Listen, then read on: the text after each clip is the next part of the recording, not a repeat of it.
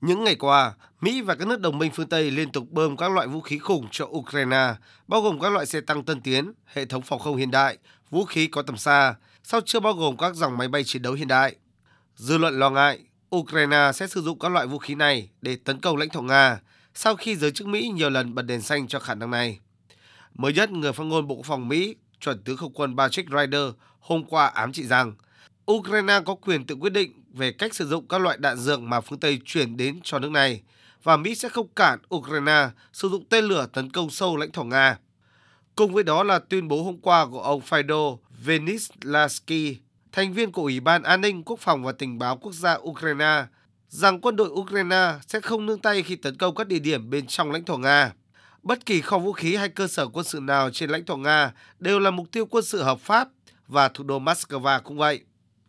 Phản ứng ngay lập tức trước các mối đe dọa tiềm tàng, Phó Chủ tịch Hội đồng An ninh Nga Dmitry Medvedev tuyên bố việc cung cấp vũ khí tiên tiến hơn của Mỹ cho Ukraine sẽ chỉ vấp phải nhiều cuộc tấn công trả đũa hơn của Nga.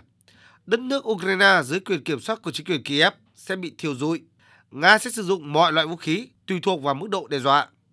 Còn Điện Kremlin nhắc lại lời cảnh báo trước đó của Tổng thống Nga rằng cuộc xung đột sẽ không kết thúc bằng xe bọc thép. Những kẻ lôi kéo các nước châu Âu, bao gồm cả Đức, vào một cuộc chiến mới với Nga, tuyên bố một cách vô trách nhiệm rằng đây là một thỏa thuận đã xong. Những kẻ đang đánh cược rằng họ sẽ đánh bại Nga trên chiến trường, rõ ràng không hiểu rằng chiến tranh hiện đại với Nga sẽ hoàn toàn khác đối với họ. Chúng tôi không gửi xe tăng của mình đến biên giới của họ, nhưng chúng tôi có phương tiện để đáp trả và nó sẽ không kết thúc bằng việc sử dụng xe bọc thép. Tuy nhiên, giới chức Mỹ nhiều lần thừa nhận không khuyến khích Ukraine thực hiện các cuộc tấn công vào lãnh thổ Nga bằng vũ khí của Mỹ, bởi điều này sẽ kéo Mỹ vào cuộc xung đột.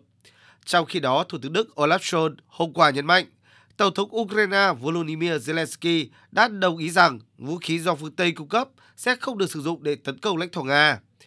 Các loại vũ khí này chỉ được sử dụng để đẩy lùi các cuộc tấn công của Nga hay trong các cuộc tấn công giành lại lãnh thổ bị mất. Thủ tướng Đức khẳng định cách tiếp cận dựa trên sự đồng thuận như vậy để tránh leo thang căng thẳng.